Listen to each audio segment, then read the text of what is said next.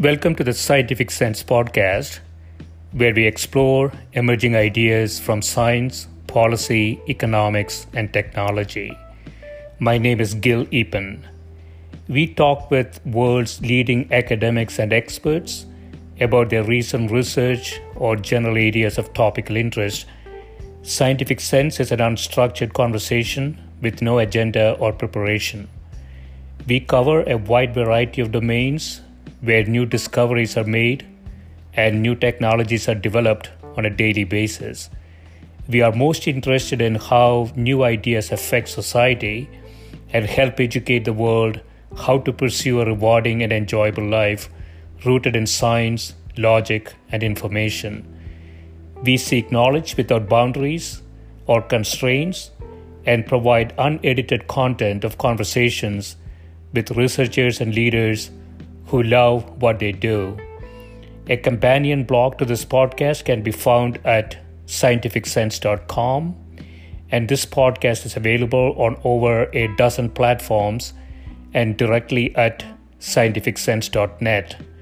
If you have suggestions for topics, guests, and other ideas, please send them to info at scientificsense.com and I can be reached at gil at eapen.info.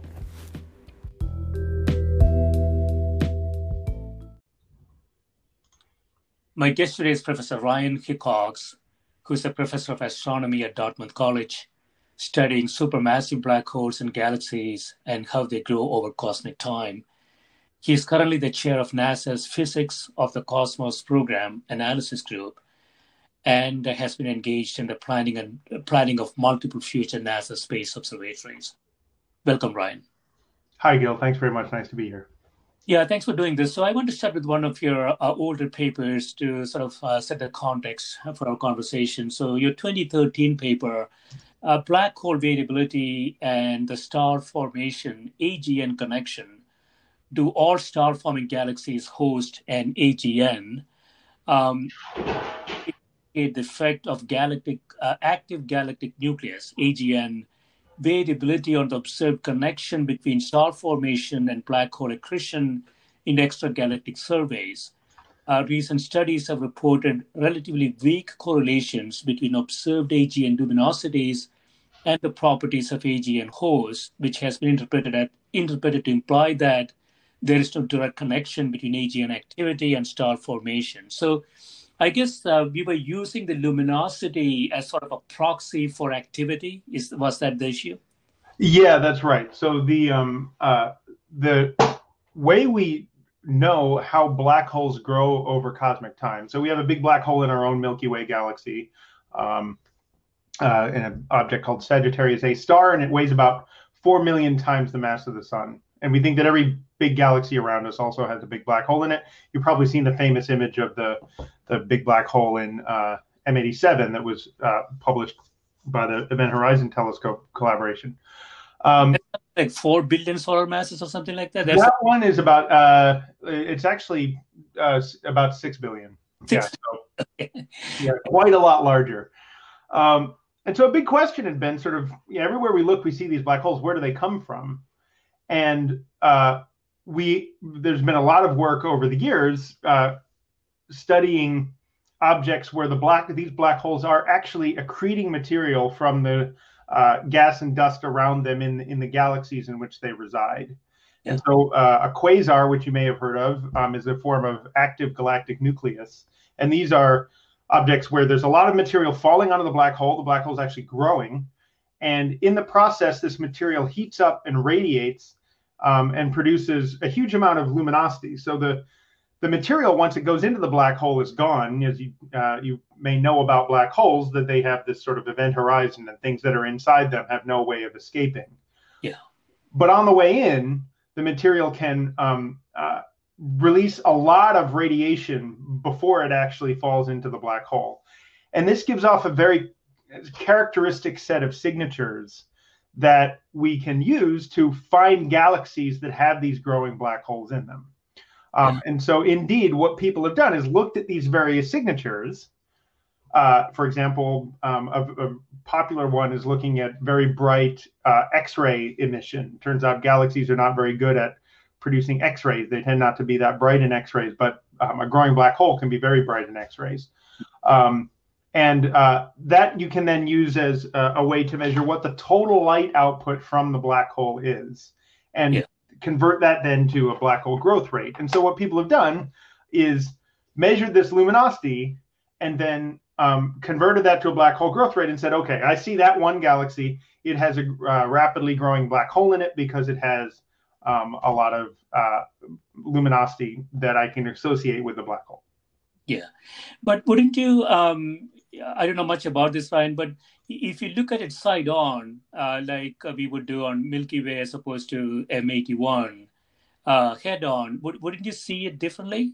Ah, yes, absolutely. Um, and this indeed is one of the big challenges. So the uh, the sort of classic signature of a quasar, the sort of very bright uh, objects that um, look, in fact, like stars in visible light, the light that we can see with our eyes. Those are ones where you can see right down to the material that's falling onto the black hole itself, and that we really see when the whole system is kind of face onto us, as you as you yeah. mentioned.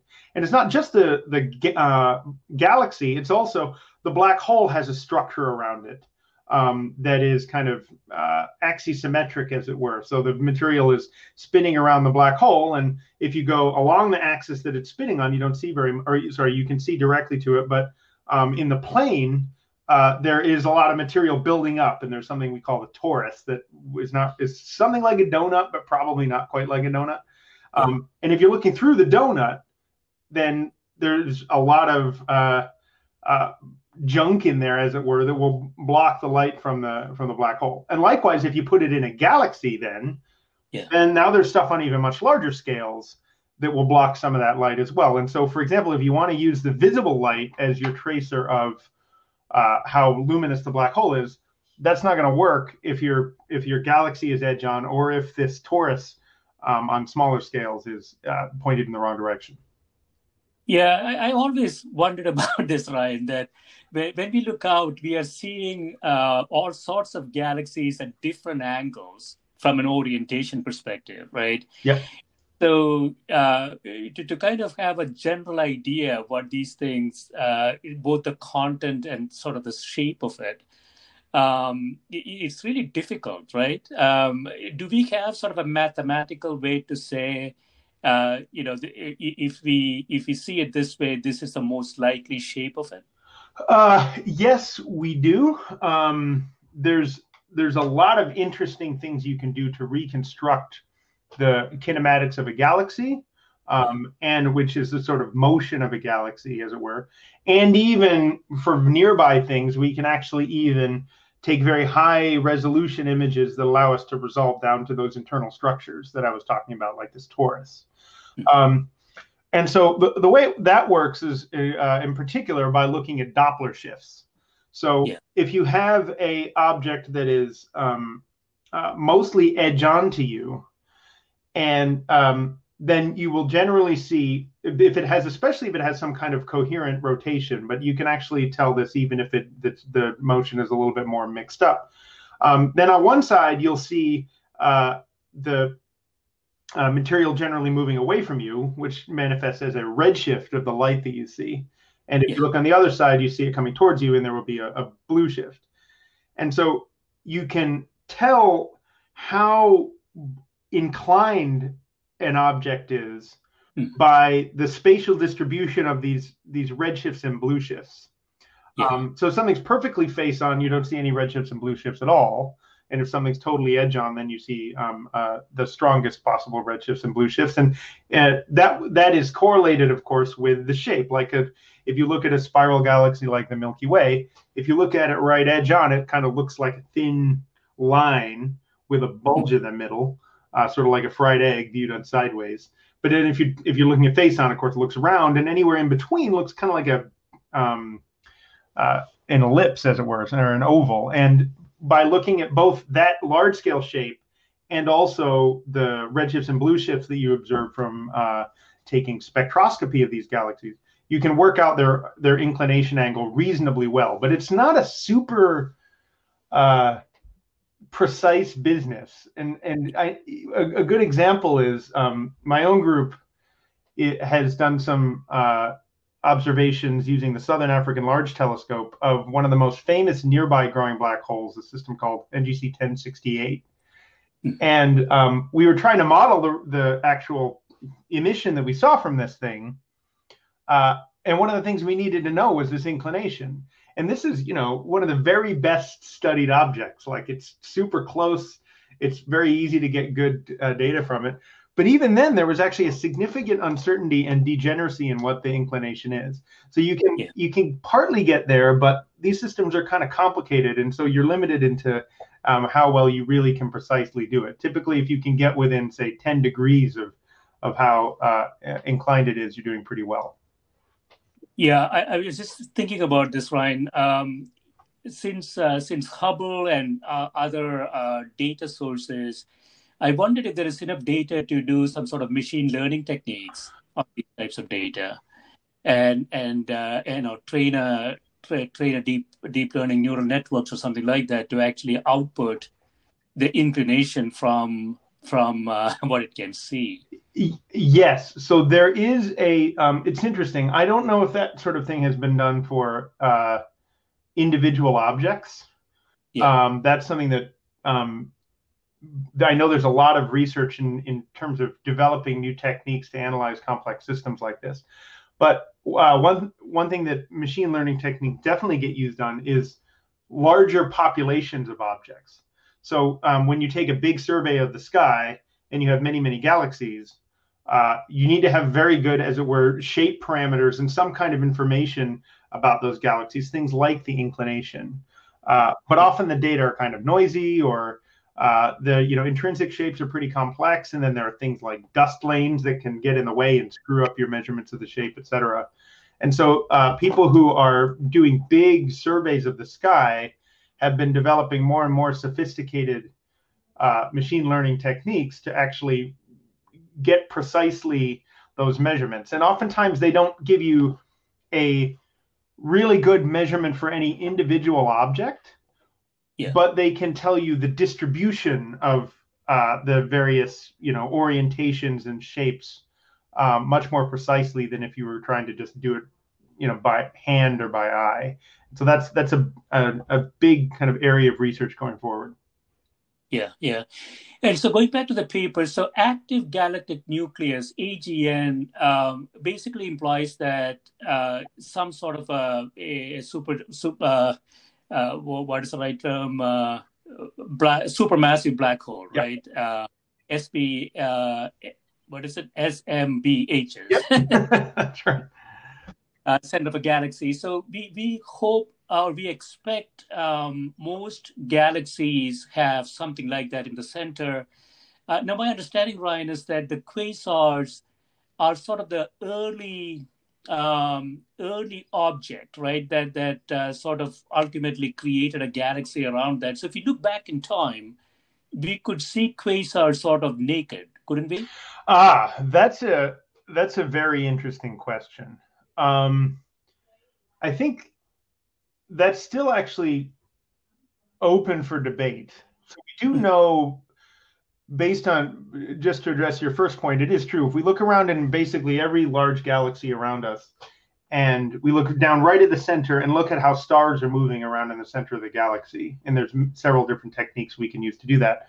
Um, they uh, almost all of them show evidence of a supermassive black hole, but in the vast majority of cases, they're not um, uh, they're not accreting material, and so they're not very luminous, right? So that we we we can't see the the light from them. But as we look farther back in cosmic time, if we look at objects that are farther away, and so uh, it's taken light longer to reach us, we see more and more of these AGN, these active galactic nuclei that are the um, these black holes that are giving off light as they are growing.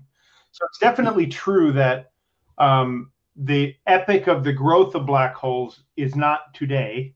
Um, actually, the epoch of the growth of galaxies is not today either. Galaxies tend to be swarming stars at quite a low rate right now compared to how they did earlier in the universe. Um, yeah. But if we look at when the universe was, say, half its current age or a third of, of its current age, um, then there was a lot more of this black hole growth activity that, that we see in the surveys of galaxies that we do. Um, however, the question of what came first, the black hole or the galaxy, is still hmm. very much open to debate. And there are still a whole bunch of different theories um, uh, that posit certain interactions between uh, the growth of the black hole and the growth of a galaxy. And uh, I really don't think that's that's totally settled yet. So uh, the, we we see well. Um, I don't think anyone to date has found tr- a true sort of solitary quasar by itself that that we know does not have some kind of a galaxy around it. Uh, and that, that, of course, would be a smoking gun for the earliest growth of black holes. Uh, right. And that the fact that maybe black holes do lead this process. But there's a lot of new uh, potential observations that will help us tease this out, um, not only from a sort of direct observation perspective, but also in a statistical sense by observing the, the very first galaxies, you know, when the universe was less than a billion years old, and observing the very, looking for the evidence of the very first growing black holes as well. Yeah. So, so as you look back, uh, do we have any evidence of um, sort of sort of there's any any set of size uh, observation. Um, so looking back, you know, just maybe a billion from in years from Big Bang or something like that. Do we see really large galaxies at that time, or or small? Ah, so th- this is a, a, really interesting question. So we see um, very we see a combination. So in, in general, when you look uh, in the very early universe, the galaxies are relatively small, most of them, in terms of the number of stars that they have. But we do see rare cases where the galaxies are starting to get reasonably large, meaning that they must have gr- uh, formed stars very, very rapidly uh, to get that big over um, a relatively small amount of time. Um, but even more so, and this is sort of getting at this point about which objects form first, um, we also see black holes that are very massive. Uh, even I think the the winner now is around 700 million years after the Big Bang is the uh, most the uh, sort of earliest massive black hole we see.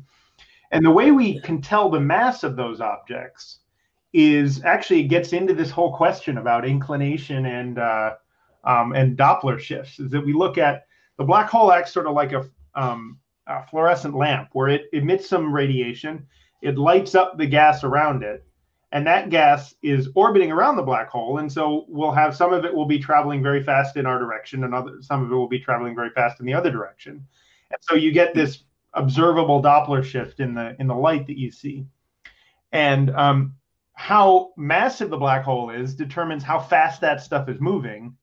And so it tells the if you see a broader uh, uh, emission line, which is the sort of radiation at a particular wavelength, for example, that's emitted by hydrogen that we see.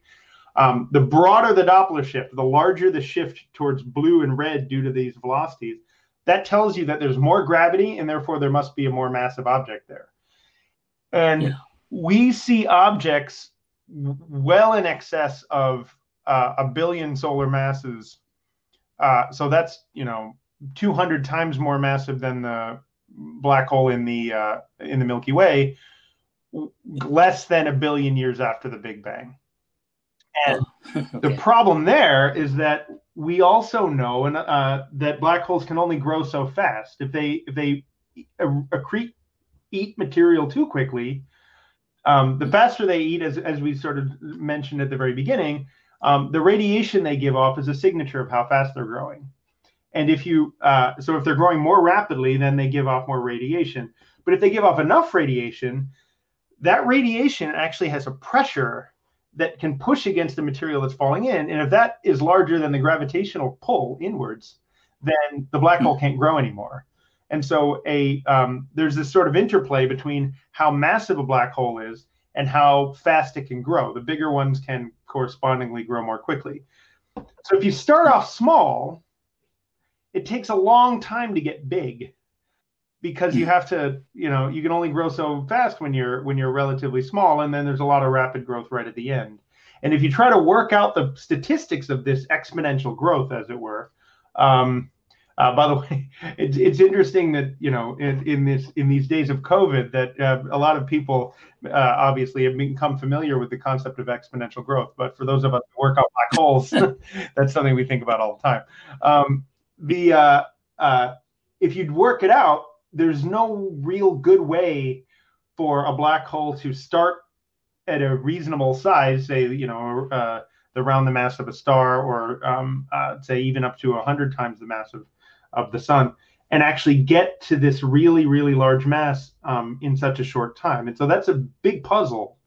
Uh, and you know there are a lot of potential solutions, including forming big black holes from scratch uh, early in the universe. Um, but that's that's definitely something that is a I think one of the biggest outstanding questions in this field. Yeah, so it keeps the field uh, interesting. yes, absolutely. All, uh, so in the 2013 paper, you uh, you sort of posed the question: um, the the AGN luminosity, uh, whether that is really correlated with uh, activity or inactivity. Uh, and you said the results provide motivation for future deep, wide extragalactic surveys that can measure the distribution of AGN accretion yep. rates. Um, and you have a recent paper, um, and and your hypothesis uh, perhaps uh, a bit more advanced now, obscured active galactic yep. nuclei, AGN, are powered by the accretion of material into a supermassive black hole and are among the most luminous objects in the universe. However, the huge radiative power of the most AGN cannot be seen right. directly. It is hidden behind gas and dust. Uh, and so so this is this is really what uh, a good part of the work that you're doing now. That's right. Is looking at these um, uh, heavily obscured sources where it's hard to see uh, all, all, that luminosity. And so yeah, that in that 2013 or paper, I think it was ultimately published in 2014. Um, we had a we were the, the argument we were making there was not was that um, when we compute the black hole growth rates using these observed luminosities that we see, we needed to be really careful about how we interpret that. Um, because instantaneously, we do expect that if you, you know, if a black hole is growing right now, today, at a certain rate, it probably should be giving off a certain amount of luminosity that's ultimately proportional to, you know, the amount of mass that's falling in.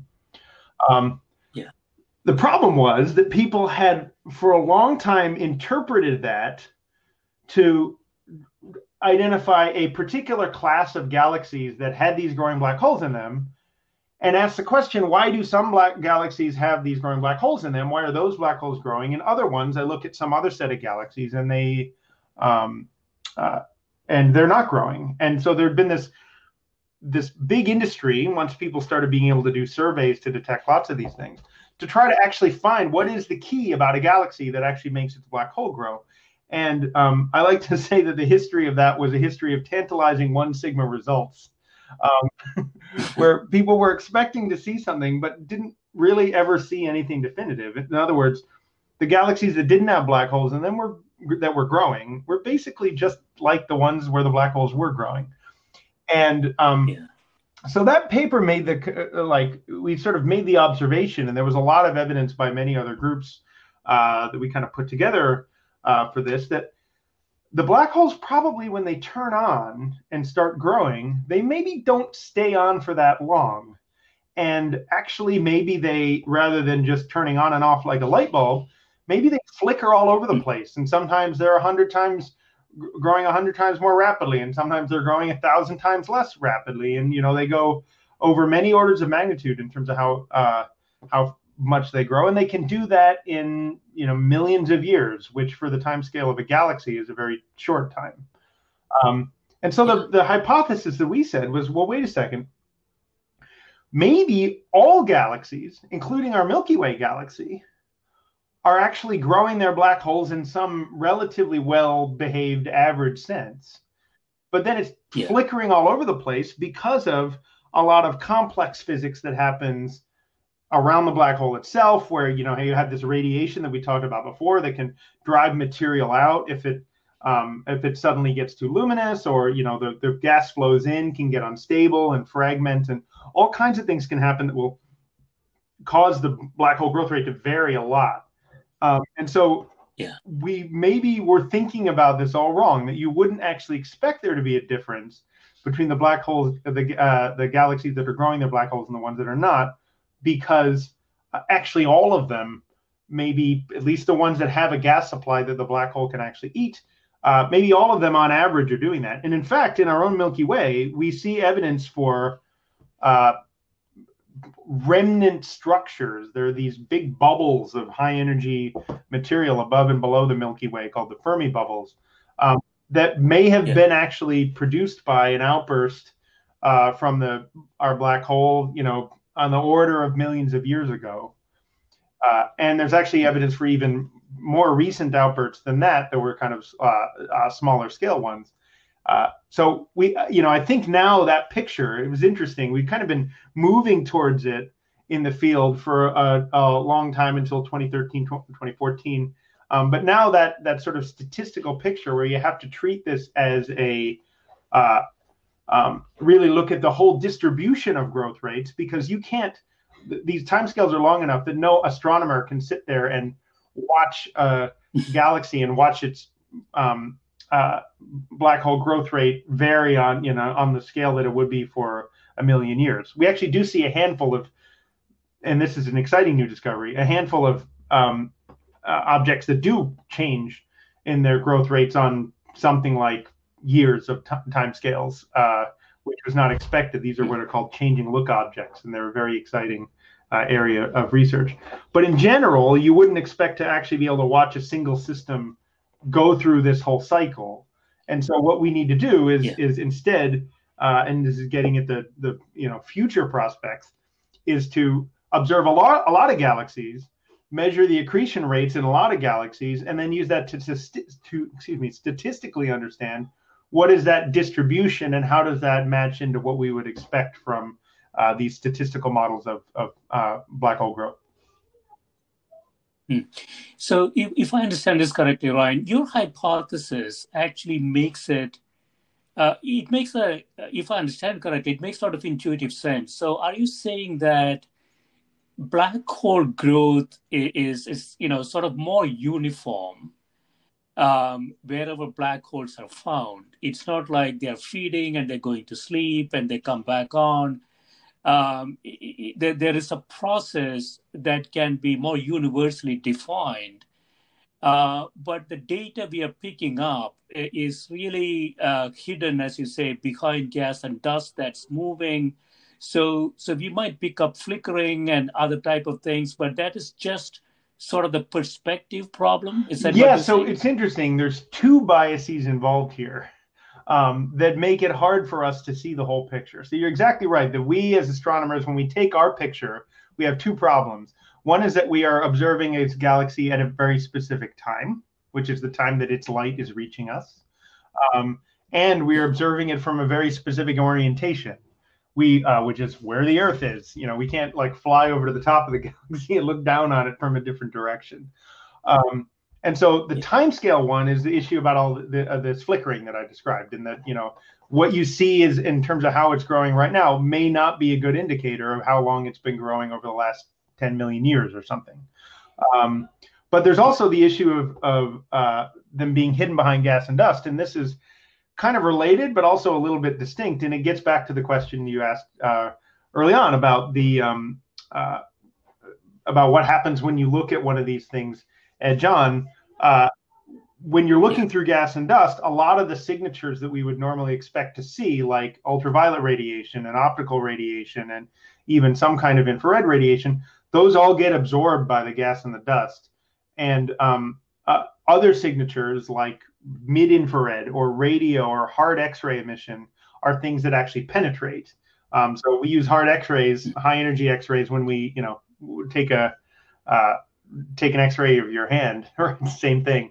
Uh, and so uh, yeah. those can penetrate through this obscuring gas and dust, and uh, actually piecing that all together turns out to be quite a lot more complicated than than you might expect. And so they're probably, I think, there are the latest conclusion. And, and uh, one of my graduate students um, has just uh, published a paper, the one you were referring to, uh, Gil, about this, is that we think there's actually a large population of these really quite heavily buried um, AGN that, that we didn't know about before. And the and so the uh, or at least we were didn't have incontrovertible evidence that those objects uh, really were growing black holes. Um, and so yeah, the in order to piece together the whole picture, people talk about as doing a cosmic census, right? Where we're trying to actually add up all the black hole growth because we want to know where ultimately the black holes came from. You have to think about it both in terms of how things change with time and also how things change depending on the the configuration and the orientation of the material, and and that uh, uh, both of those, you know, are, are the things we're continually making progress on. Yeah, so so the paper that you mentioned just now, the the more recent paper, a large population of luminous AGN lacking X-ray yep. detections for KVU obscuration. Um, so, uh, don't X-rays uh, penetrate through the gas? Um, so, so how how do how do I understand this? So these are luminous active AGNs, luminous AGNs, but they don't have any X-ray right. Detections. So they um, that's a good question. So uh, X-rays do penetrate, but they don't penetrate perfectly, and they especially don't penetrate very, very uh, large amounts of material. Um, so if you were going to look, the, the, X-rays have long been considered to be a really good way of finding these buried uh, growing black holes because compared to the traditional optical methods, the X-rays penetrate very well. Uh, but um, once you get up to really high uh, what we call the column density, the sort of like amount of stuff along your line of sight. Um, uh, actually, even X-rays can get scattered by the electrons in the material and will not make it towards your uh, uh, your detector very well. And most of the sensitive telescopes we use are relatively low energy X-rays that are more easily scattered by this material than higher energy X-rays um, or more easily absorbed, um, as it were, uh, than the higher energy ones. And so, what uh, in this paper we were looking mostly at those objects. So most of the constraints came came in the in the lower energy X-rays, and um, we we found objects where the mid-infrared signatures. It turns out that in the in the sort of longer infrared wavelengths, they're less affected by this obscuring material. Um, and also, they're actually mm-hmm. sort of complicated, but the geometry of, in which the um, the infrared light is emitted is a little farther out, so some of it actually doesn't intercept the obscuring material at all. Um, so we use the the infrared signatures to say, hey, there's a growing black hole in that galaxy, and then say, okay, if it were not obscured by anything, I would expect the X-rays to be really bright. And you go and look at the particular object, and not only is there for many of them is X-ray not only are the X-rays faint, they're actually not detected at all in the uh, in the images. And so we did a, uh, and my uh, graduate student Chris Carroll in particular did a detailed statistical study of this, uh, where um, he tried to work out how much obscuration do you actually need to have in order to have not seen these things. And it turns out it's a lot. And so they're they're sort of uh, on the high end of how buried uh, we expect growing black holes to be. Um, but then we also did one thing. We said, well, you know, how sure we are these are these things that they're actually growing black holes at all? Uh, could this just be that the infrared signatures were were you know getting this wrong and they're actually something else? Um, and so one thing we did, which is a really cool technique that my group and, and a number of others have have developed, is we uh, used what we call stacking, where you can take a lot of images of objects where there's you think there might be some emission. In this case it would be x-ray emission at the position of some object. And if you go and look in the x-ray image it's kind of noisy. You can't see anything there. Yeah. But if you take say a hundred of them and you add all those images together then the signal will start to pop out above the noise and you can actually see a little point source in the center you couldn't have detected any of them individually. It's like taking a whole bunch of short exposure photographs and then adding them together. Um, hmm. and yeah. uh, and so when we did that, we actually saw that the X-ray emission was faint, but it was more than you would expect for uh, just a regular galaxy. So that was giving us some good um, confidence that the uh, the system was these systems really do have growing black holes in them, but those black holes are buried behind a whole lot of, of gas and dust. Hmm.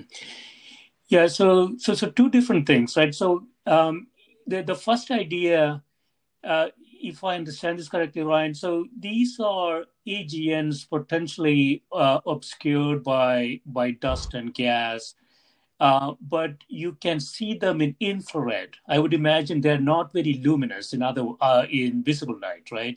But you, you see right. them in infrared, and and you expect um, because of the infrared intensity, you expect uh, X-ray uh, intensity too, but you don't see the X-rays from that. Um, and then you're saying uh, if, you, if you stack the, the, the X-ray picture, so to speak, uh, you can actually recognize what's at the center.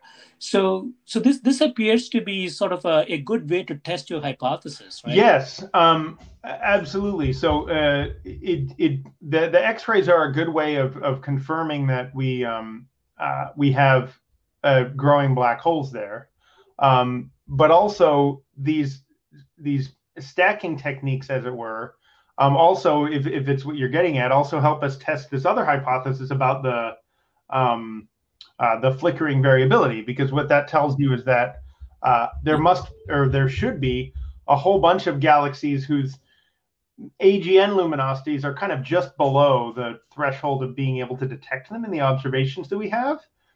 But if you add everything together, then you can see the signatures of that. And indeed, there's actually been some great work um, by a number of groups, uh, uh, some of them working in um, the very deep observations with the Chandra X-ray Observatory, like the Chandra Deep Field South and the, the Cosmos uh, uh Observatory or Cosmos Field, excuse me, um, where they've taken you know very deep observations of a, of a uh, small patch of sky and then sort of statistically done this kind of work and asking, is there this residual black hole growth in there that we did not detect as individual sources.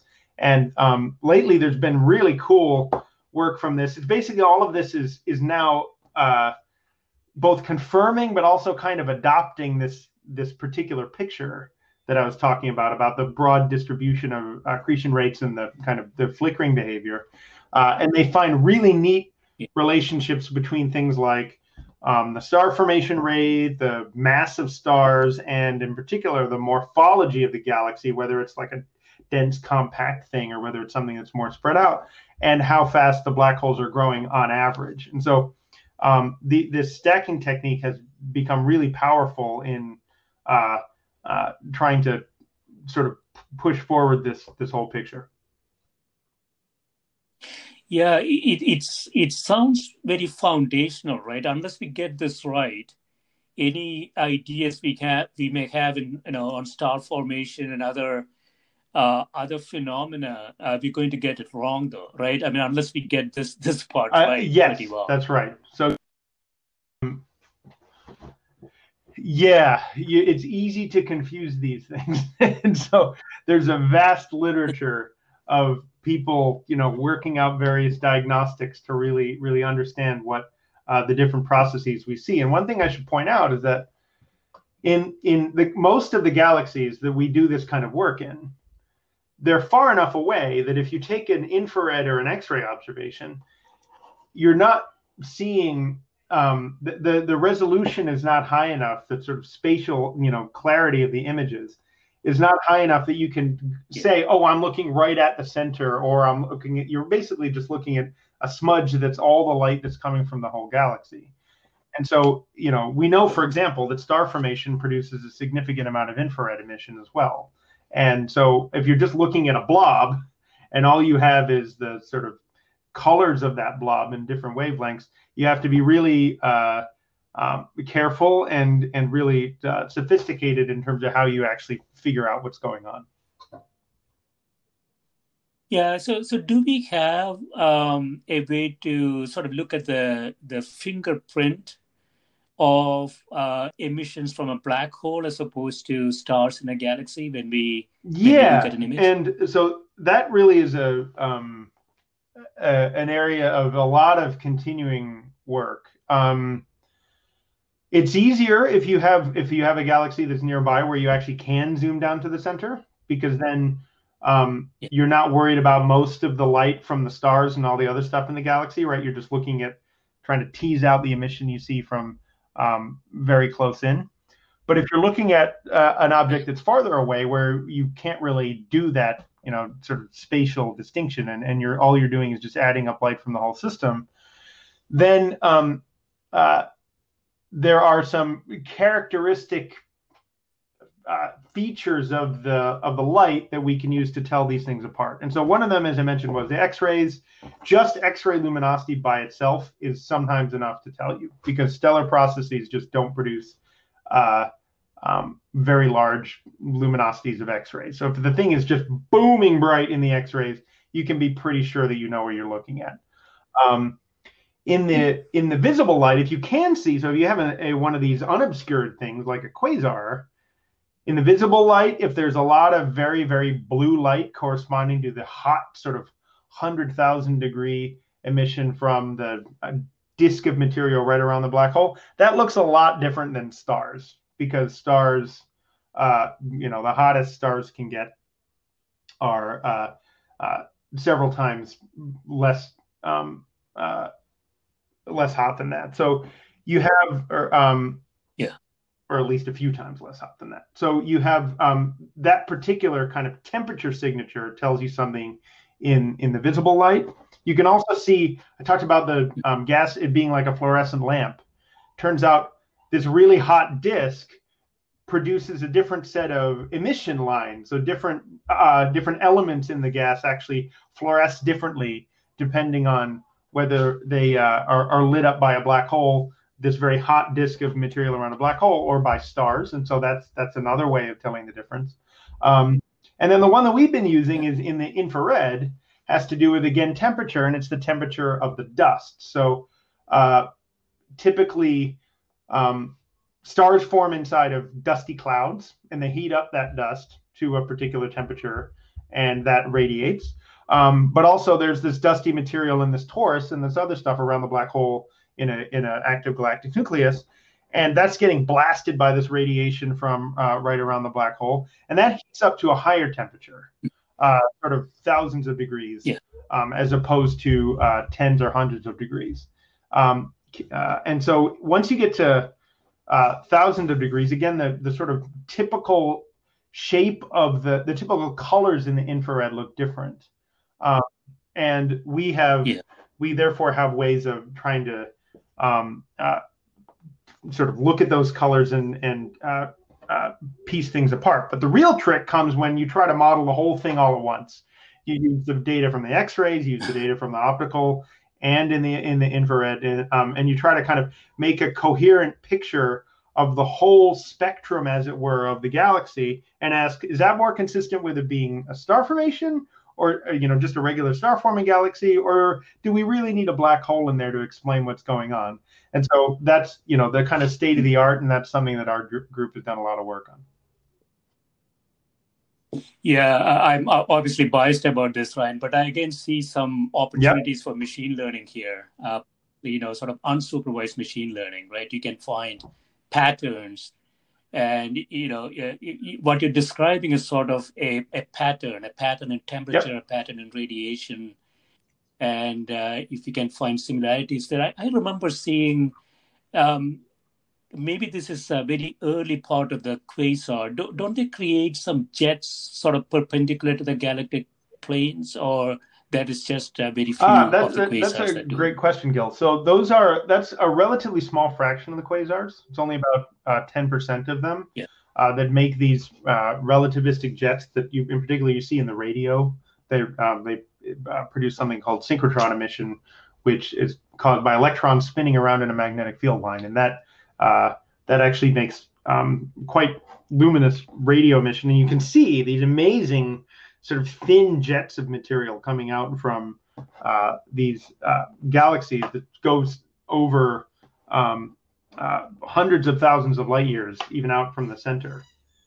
Uh, and so that's one signature, by the way. If you see that, you know for sure that there's a growing black hole there, because there's no way stars could make something like that. Um, uh, and so there has been some work about trying to, you know, identify those things and also sort of characterize them. Um, but there also is, uh, and there, to be fair, there's a actually a um, a fair amount of work uh, that uses um, the optical and, and uh, infrared colors to try to separate these things out um, using machine learning, as you mentioned. So there there has been we've been kind of moving into uh, a, a, regime, and as you probably know in astrophysics, we're getting more and more data all the time, and we have uh, uh big yeah. projects like the um, uh, Vera Rubin Observatory and the uh, Nancy Grace Roman Space Telescope that are going to produce just massive amounts of data. and we need, you know, really machine learning techniques to be able to uh, to interpret all that. So, kind of leading up to that, people have started to develop some machine learning techniques about how to um, how to tease out the AGN emission from from the star formation, for example. I think that the thing that makes it hard is that in a lot of these objects, we don't actually know for sure what the growing black hole should look like, and so you can start to see the patterns, but on the edges yeah. where it's most interesting, um, we don't have the kind of the the uh, uh, the sort of truth data set, as it were, that that we can always compare things against, and I think that makes things a little bit difficult. But definitely, that's where the field is going in the future. Yeah, yeah. We'll take a we'll take a quick break, Ryan. Uh, when we come back, uh, we'll talk more about uh, the cosmic evolution Great. of Sounds the supermassive good. black holes.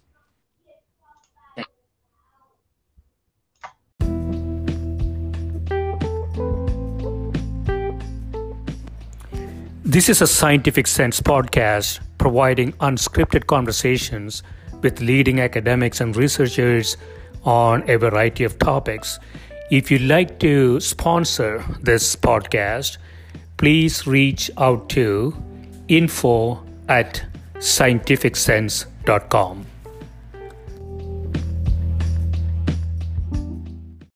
So we're back. Uh, Ryan, we, we were talking about AGNs, active galactic nucleus, and um, the variability that we see in them, what that implies, uh, what might be causing them, uh, perhaps uh, dust and gas and other, other aspects um, of the galaxy.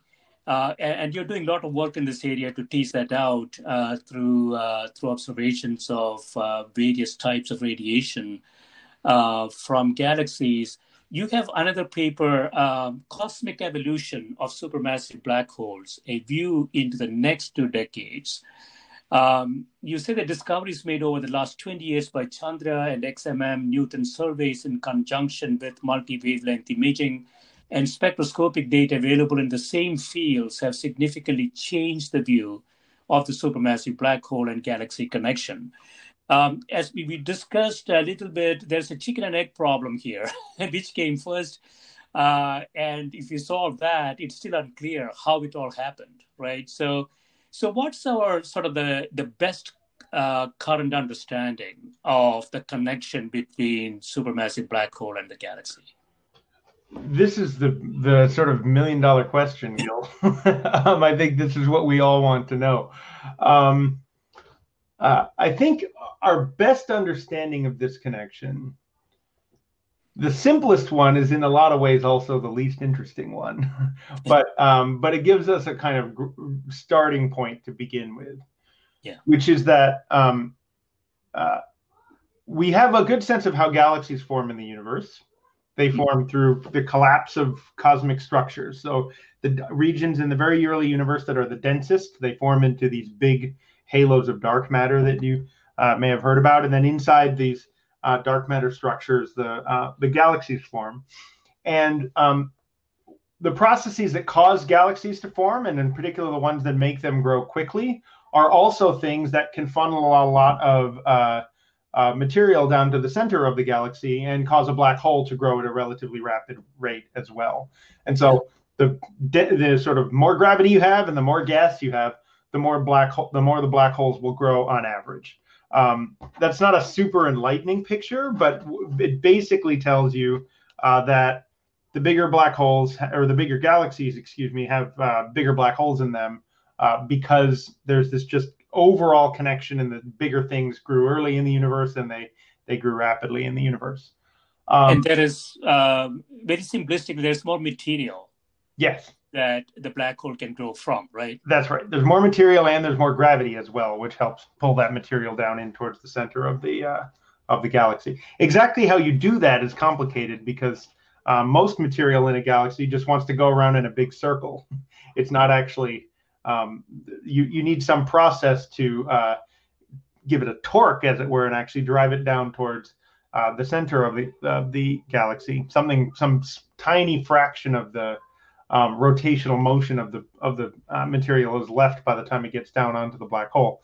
But in general, just to you know all those details aside, basically you have more gravity, you have more mass, and so more to more material to fall on. So yeah, you, you get a bigger black hole.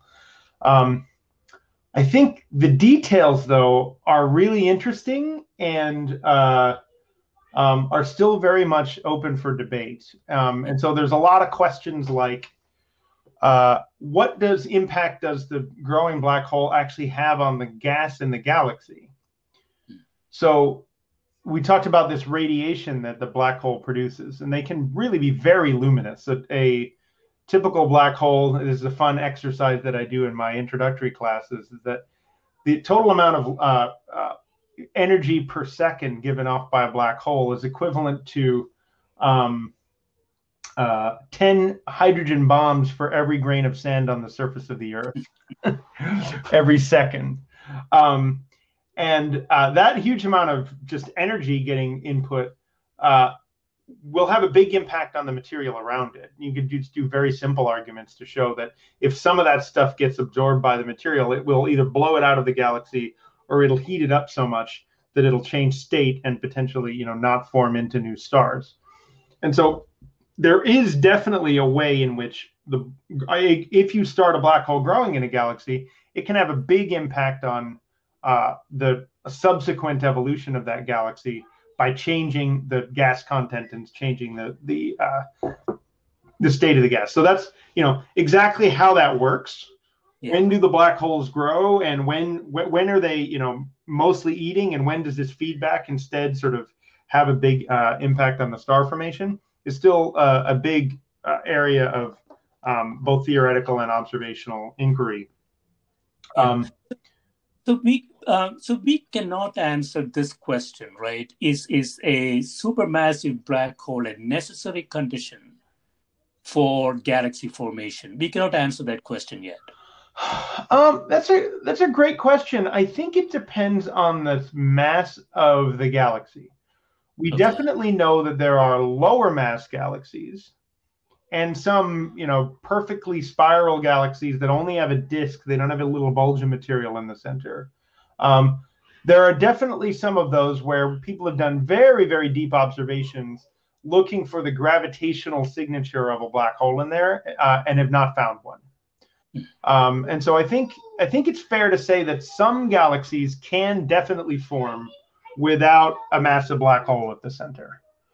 Um, whether or not uh, sorry, right? So if, if that is true, couldn't we then extend that to say, uh, we, we know, like you said, we know how a black hole could grow over time uh, by, by pulling in materials.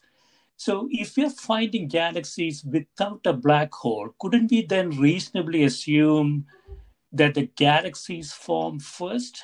we don't...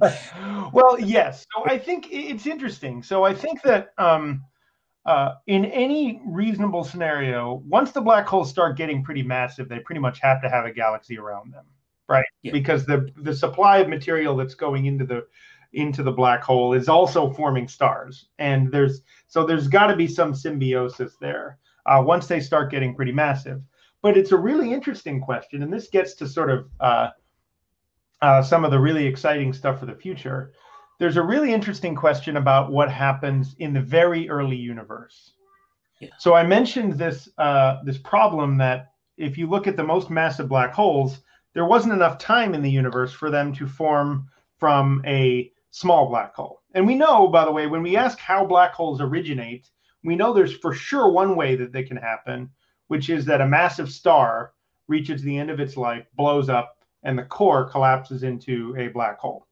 And so yeah. that can give you a black hole of sort of tens of times, maybe um, a um, hundred times the mass of the sun. Uh, from the very most massive stars could potentially produce a black hole like that.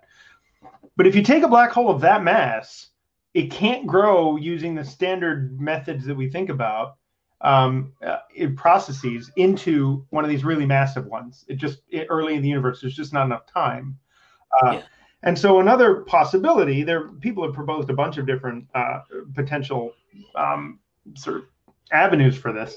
But one possibility is that the black holes don't actually start out that small. They start out significantly more massive, like you know, t- uh, ten thousand or hundred thousand times the mass of the sun.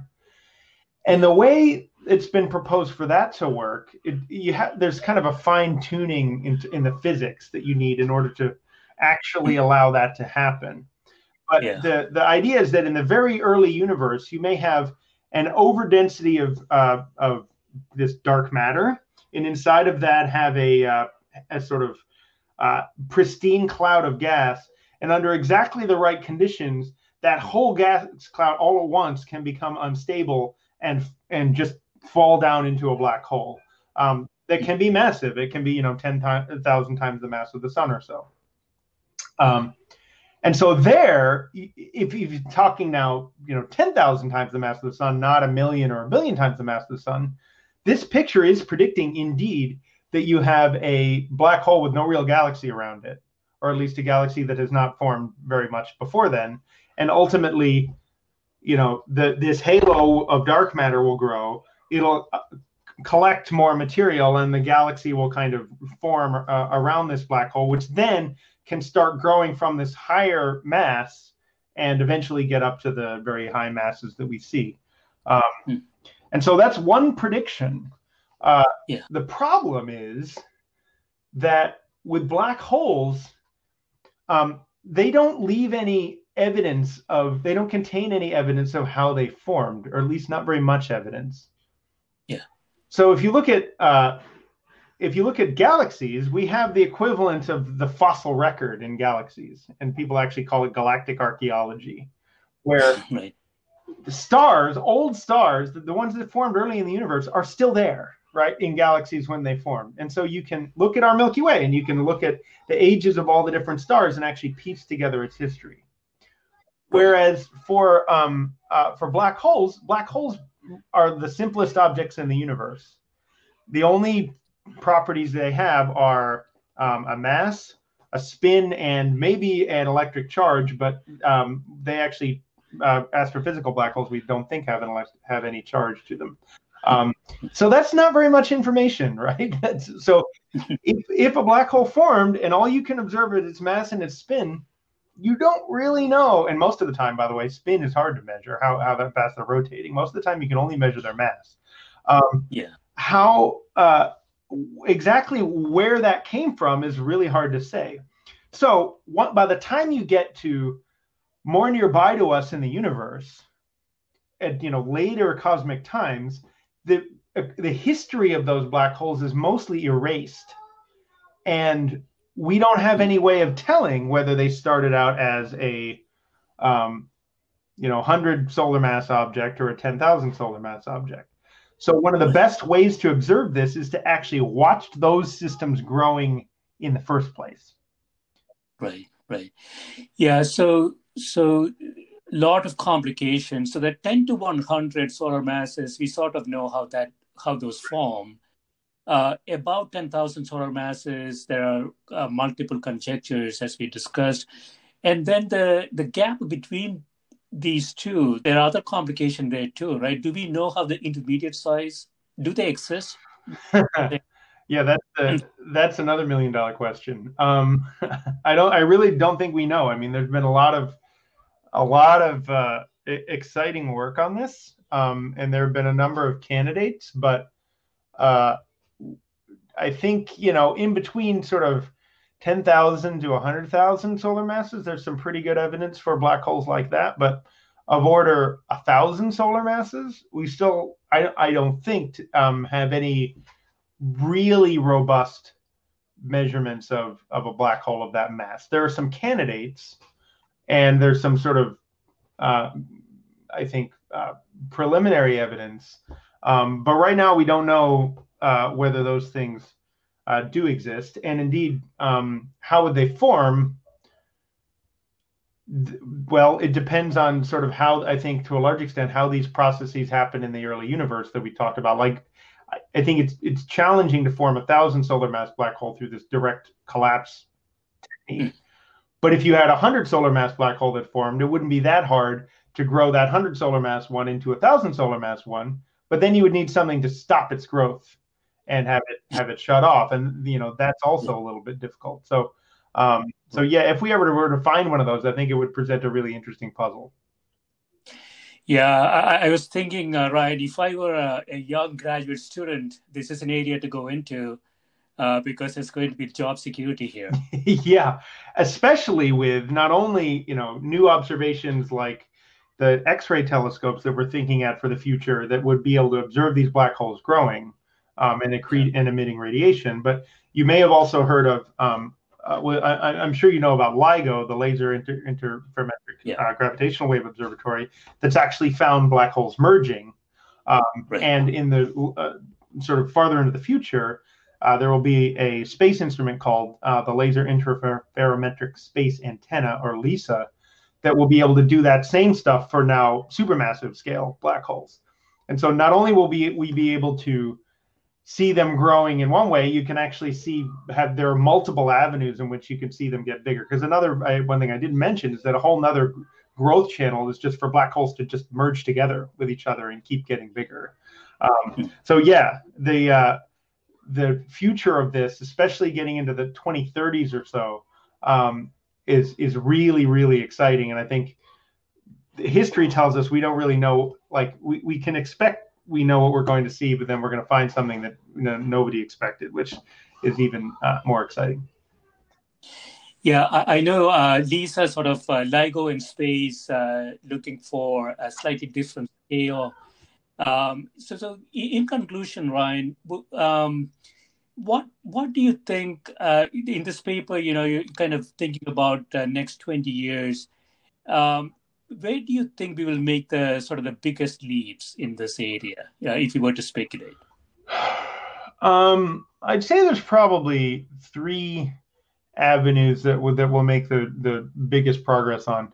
Um, one of them is kind of mundane but really important, and that's just statistics, in the sense that we talked before about how black hole growth is a statistical process, is a sort of stochastic process, as it were. Um, and so we need to have a large number of objects to be able to actually tell what's going on. And that way, it's kind of like doing a, you know a trial of a vaccine, right? You need to have a, enough people in there that you uh, you can build up the signal to noise that you need.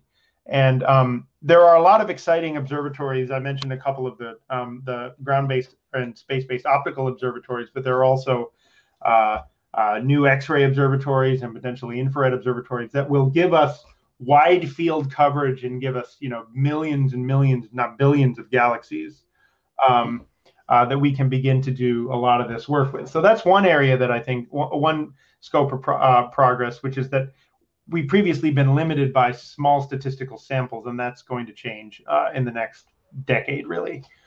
Um, uh, i think the the next progress will come or, or another big area of progress is uh, in the form of um, theoretical understanding. So there's obviously computers improve all the time, and, and a lot of the intuition that we get for what we observe for these objects is um, based on computer simulations that handle a lot of the really complex physics that we uh, uh, we're talking about. And one of the one of the big challenges with this particular work is that it's been very hard to model both the small scale of a black hole because one thing to keep in mind is that black holes are even these big massive black holes are actually tiny compared to the size of their galaxy yeah, yeah. and so it's very hard to model a whole galaxy and the black hole down in the center at once Um, but there had been recently some breakthroughs in this area where people are starting to be able to use clever, A, big, powerful computers, and B, clever techniques to actually span that, you know, dynamic range and scale.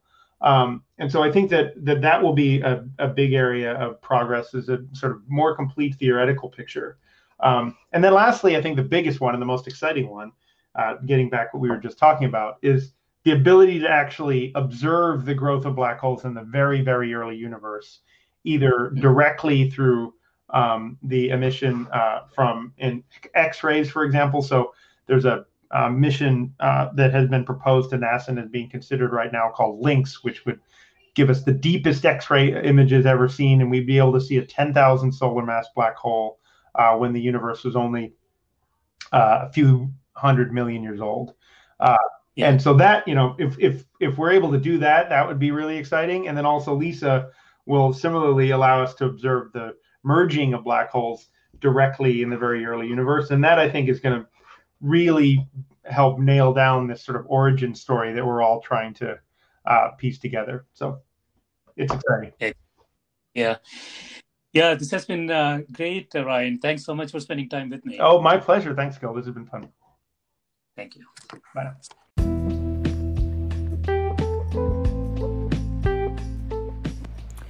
This is a Scientific Sense podcast providing unscripted conversations with leading academics and researchers on a variety of topics. If you'd like to sponsor this podcast, please reach out to info at scientificsense.com.